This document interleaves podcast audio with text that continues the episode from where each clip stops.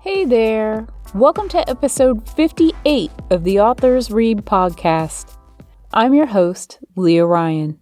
Today's guest is Dr. Natalie Nixon, and she'll read from her book, The Creativity Leap Unleash Curiosity, Improvisation, and Intuition at Work.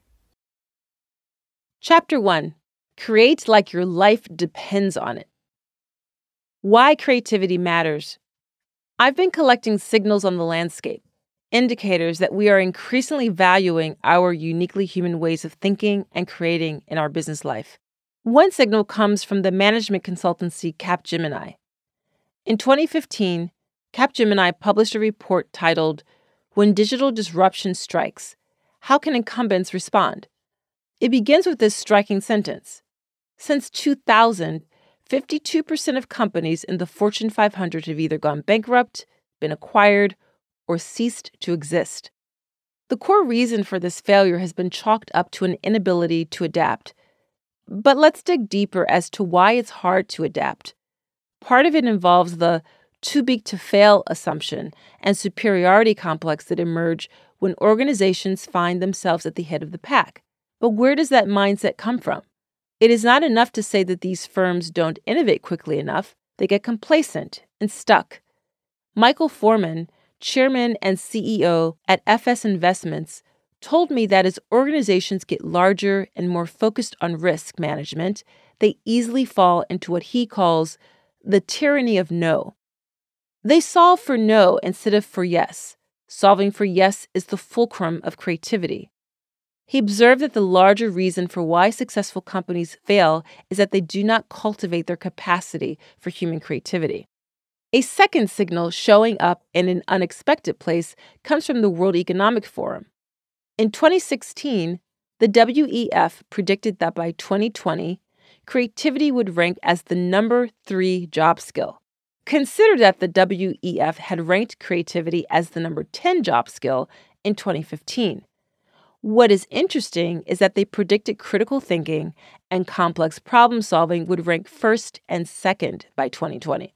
But guess what? Creativity requires critical thinking and complex problem solving. So we essentially have creativity leading the pack in important job skills for the future of work. Yet another sign I've witnessed was in the Showtime hit series Billions.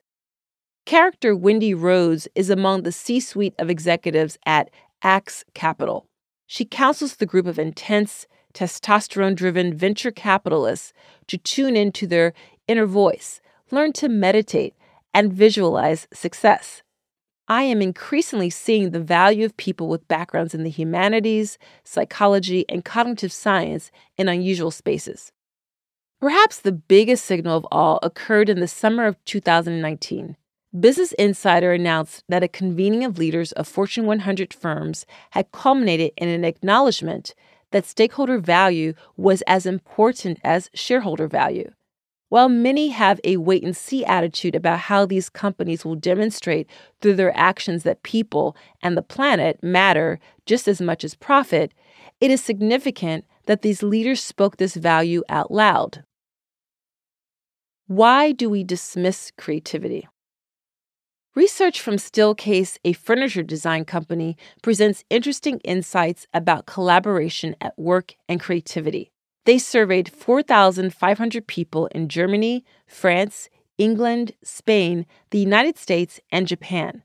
The following were some of the more relevant points regarding creativity 14% were not given a chance to express their creativity, 55% wanted to be more creative in their role. Generation Y and Generation Z showed more creative ambition than older workers, 60% versus 50%. Creative blocks included these uninspiring space, 20%, existing workload, 36%, a lack of guidance or permission to be creative, 19%, outdated technology, 20%. In spite of all these signals on the landscape, I'm convinced that we don't hear creativity emphasized more in the boardroom because we don't actually understand creativity. I define creativity as our ability to toggle between wonder and rigor to solve problems and produce novel value. While many companies are trying to figure out innovation, most corporate cultures rarely utter the word creativity, and there is not a carved out space in the boardroom for creativity. This goes back to the ways that we have partitioned it off as being only in the domain of the arts, making creativity appear inaccessible and in the realm of the few, not the many.